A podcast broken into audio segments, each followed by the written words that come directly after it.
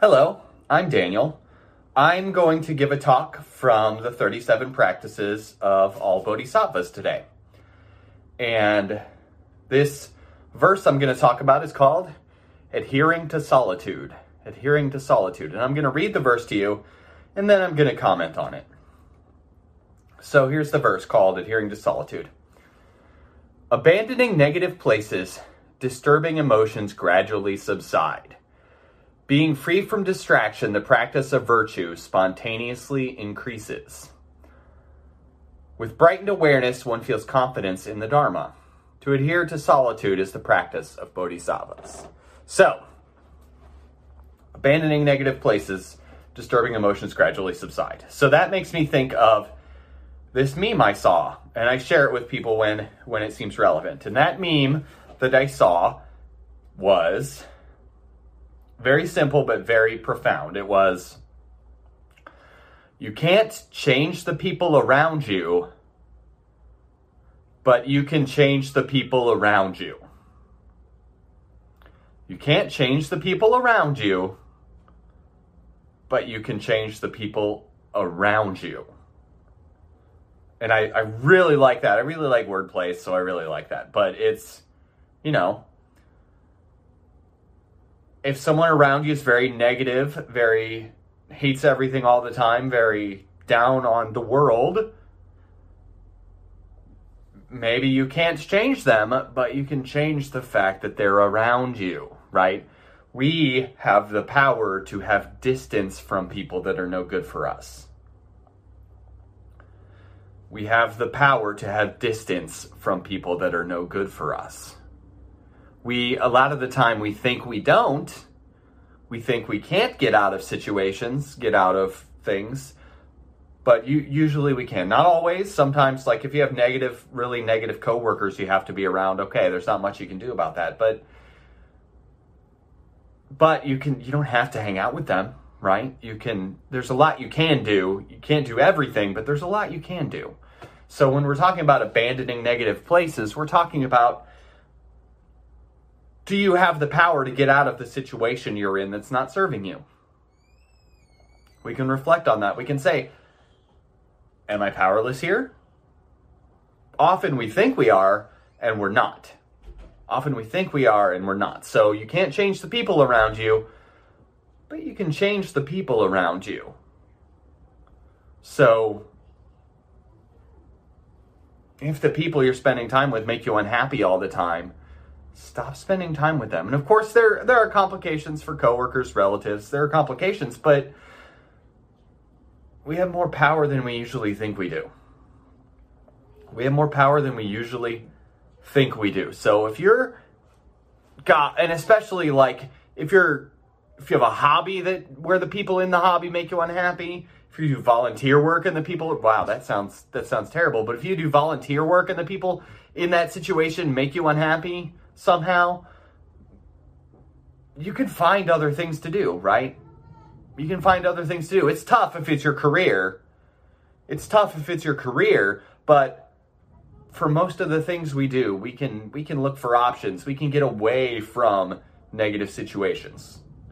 We just either don't think we can or we have reasons why we don't want to. But that said, if we do, if we can abandon negative places, if we can get out of those situations that make us not feel good, disturbing emotions gradually subside. That is, if you change the people around you, you'll feel better. You'll feel better. The people around us have a profound influence on our well being. So, what we learn again and again in Buddhism is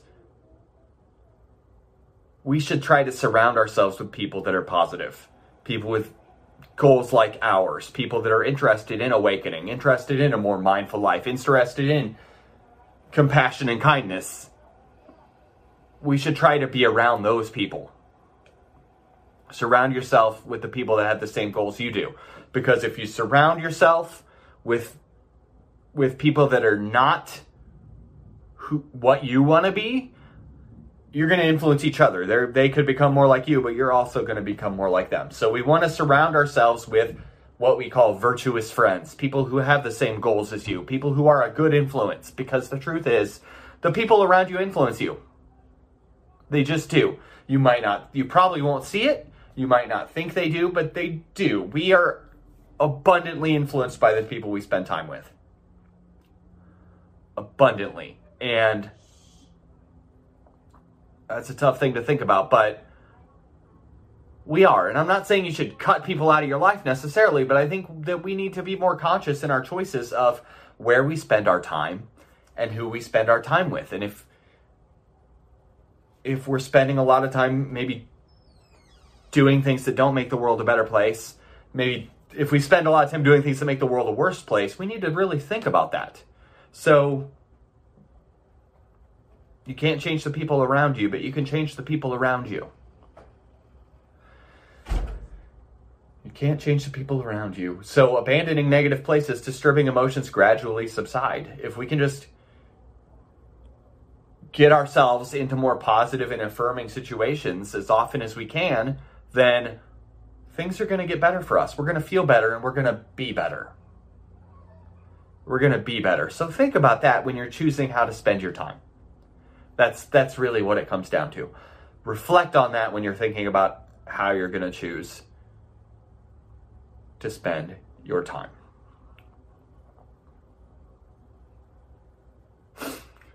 The second part, uh, being free from distraction, the practice of virtue spontaneously increases.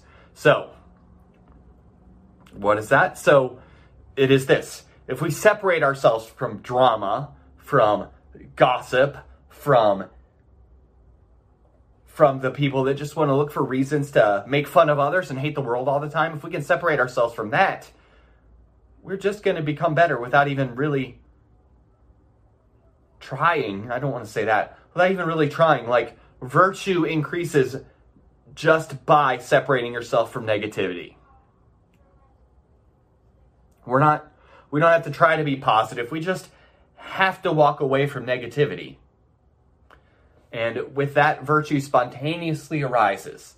And this also applies to meditation practice, I think. So, our mindfulness practice, when we learn how to focus, when we learn how to be more aware of the world around us and see things more clearly, when we learn how to see things more clearly, we automatically become better people. We automatically become better friends, better parents, better partners. Automatically, just from paying more attention, being more aware, learning how to concentrate, being more mindful. When we understand the world around us, we naturally start to be more ethical people. It just arises. We don't even necessarily set out to become better people. We just start practicing meditation. We just start showing up, basically, showing up for the people in our lives because we're able to pay attention, because we're more aware of the world around us, because we see things clearly. We're showing up, and because we're showing up, we're being better. We're being better. So, because I meditate, I'm able to show up for my kids and be more patient. I'm able to show up for my kids and really listen when they're trying to tell me something about their day.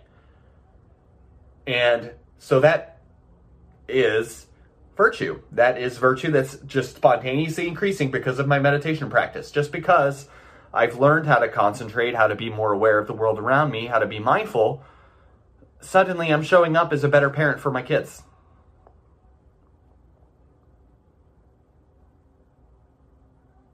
Suddenly I'm showing up. It's not something I, I mean, I did set out to do that, but it's just happening. It's just happening. I didn't sit down and think, oh, how am I going to be more patient with my kids? I didn't sit down and think that. I just did my meditation practice and then had more patience. That's it. Being free from distraction, the practice of virtue spontaneously increases.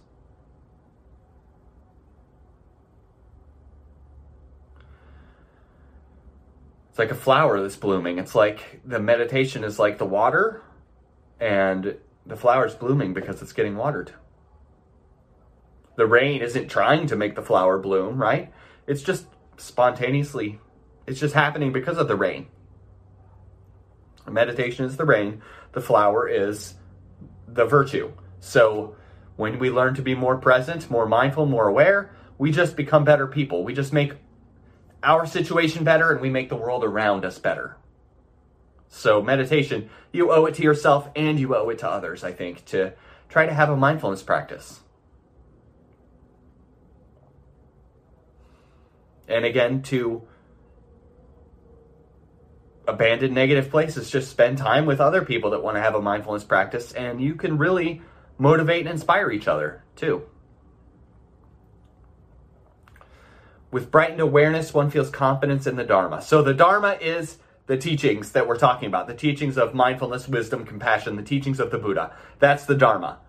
Okay? With bright, brightened awareness, one feels confidence in the Dharma. So, that means that when we're doing this, when we're doing our meditation practice, our regular meditation practice, I recommend doing it every day, but if not every other day, I think is good. Just consistency is the most important thing. It's not that you need to spend an incredible amount of time. It's just that you need, it needs to be a regular part of your life. And if it's not a regular, it's just like it's just like working out. If it's not a regular part of your life, you're not going to get any a lot out of it. Probably. You might, but probably not a lot, right? So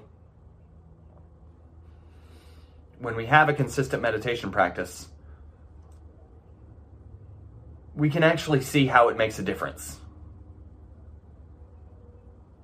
Not right away, don't expect really fast results, but once you start to see how it makes a difference, once you start to see that, you can get confidence in this that, oh, this path is doing something. This is a good thing. This is good for me. This is good for the people around me. This is good. And once you see that, then there's a lot of confidence there. And also, um,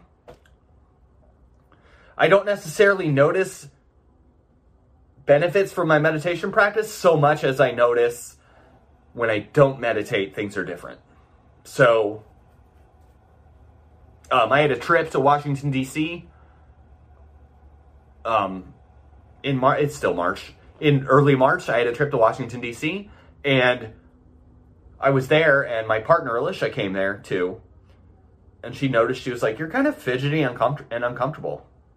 Daniel, what's going on? And I was like, Oh, I am kind of fidgety and, uncomfortable here. What's going on? And I realized that because being in another place was out of my routine, I wasn't doing my meditation practice at all. At all. Not a single day that I had been there. And this was when she mentioned this, I think it was my third day there. I hadn't meditated at all. And I realized, oh, my routine is meditating when the kids are going to bed, after the kids go to bed. I'm in Washington, D.C. I haven't put the kids to bed. Meditation hasn't been included in my routine. It's been three days, and I'm fidgety and uncomfortable. So, while I may not always notice, oh, I have increased patience because of my meditation practice, I did notice that day, oh, I haven't meditated in three days, and I feel uncomfortable. And sometimes it's like that. Sometimes what you notice is the negative aspect, the how it feels when you don't do it, and that's when you realize that it's helpful. That's when you realize sometimes it's that subtle.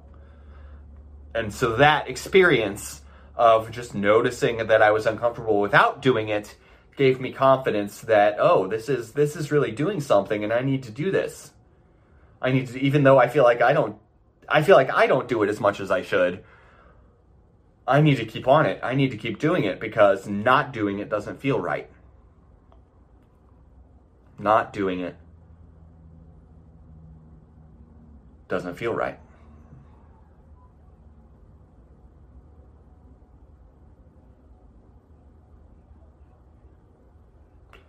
And then the last part is to adhere to solitude is the practice of the bodhisattvas. So again, bodhisattvas are what we are. We are people that have set an intention to make ourselves better and to make the world a better place, an intention for awakening. We are bodhisattvas, okay? So we're doing the practices of bodhisattvas.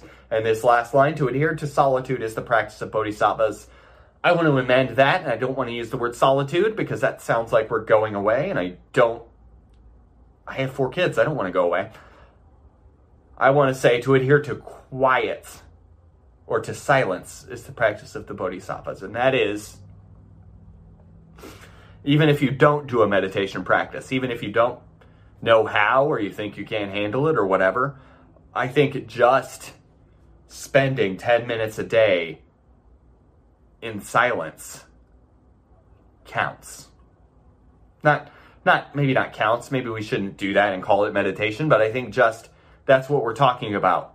When we're talking about meditation, we're talking about silence. We're talking about we're going to I'm going to sit still. I'm going to try to try to put down all my shit and just be here and quiet the mind. And that is by that I mean not that I'm going to try to shut down all my thoughts because I can't really do that, but I'm going to try to not chase after them. I'm going to try to just let my thoughts be and just be here and just notice what my brain is doing, but also not chase after anything, but rather just notice and just not, I'm going to not try to think about anything. I'm just going to sit with a quiet mind. And by that I mean, I'm just going to sit and not try to do anything with it. And in that, the chatter that's always going on, on in our heads, which when you just sit and try to do nothing, you'll see it, it's going to slowly get quieter. It will.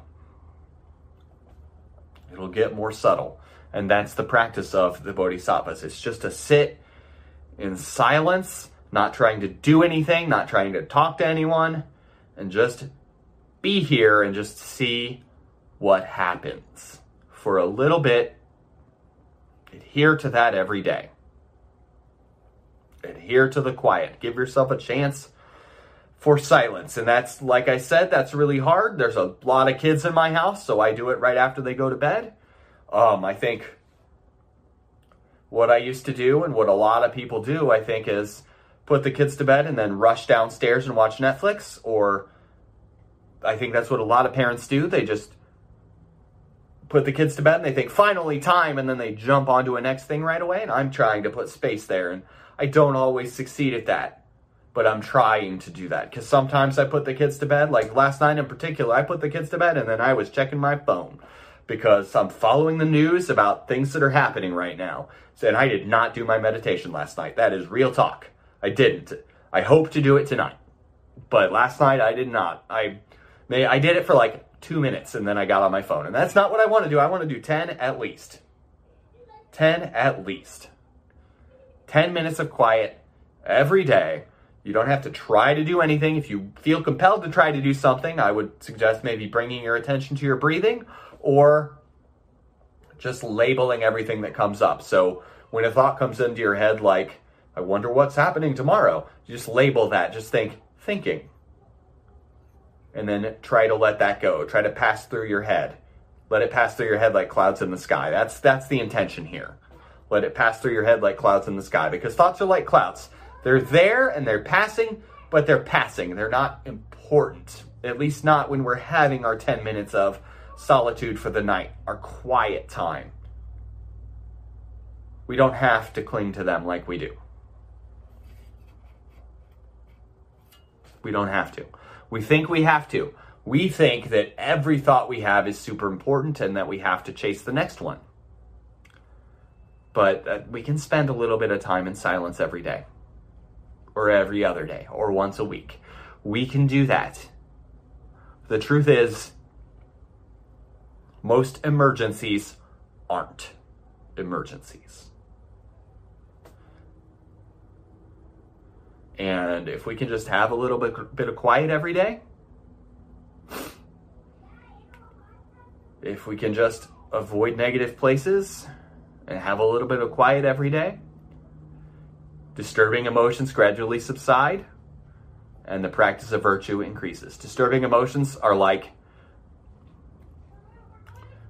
Disturbing emotions are not when you feel frustrated. Disturbing emotions are when you have the thought, I am angry. I think our language is really powerful. We should be thinking, I'm having the experience of anger, but we don't think that way. We think, I'm angry. It dominates our thinking, it dominates our feelings, it dominates our actions. It just dominates everything when disturbing emotions come up. That's what I mean by disturbing emotions. It's not the experience of feeling anger, it is the experience of being angry. When it takes over everything, that's a disturbing emotion, and that's what we want to learn to manage. That's what we want to learn to manage. And when we avoid negative places, It's easier to manage our negative, our disturbing emotions. It's easier. It's easier. The bottom line is we don't want to, we want to try to spend less time in places with people who indulge in the, their disturbing emotions all the time. Less time in those situations. More time with virtuous friends if we can find some. And you can probably find some. And I think you know who your friends are that are a good influence and who your friends are that are a bad influence. I think you know. And like I said, in your if your home situation is could be could be such a way that that's very hard, but we can reflect and we can think about ways to do it. It's not the same for everyone though. It's harder for some than others. That's definitely the case. But when we learn to be free from distraction, when we learn how to put down our baggage and just be fully present and just meet this moment and just show up with what's happening, something really special happens. We can really unleash our potential. We really can. And we can become better people. We can show up for the world and make the world a better place. That's where the magic is. So, try to spend 10 minutes in silence today. Will you do that? try. And then try to do it again tomorrow. That's it for today. So thank you for taking the time to watch this video or listen to this podcast, whichever one you're doing, because I'm recording both. Have a good day.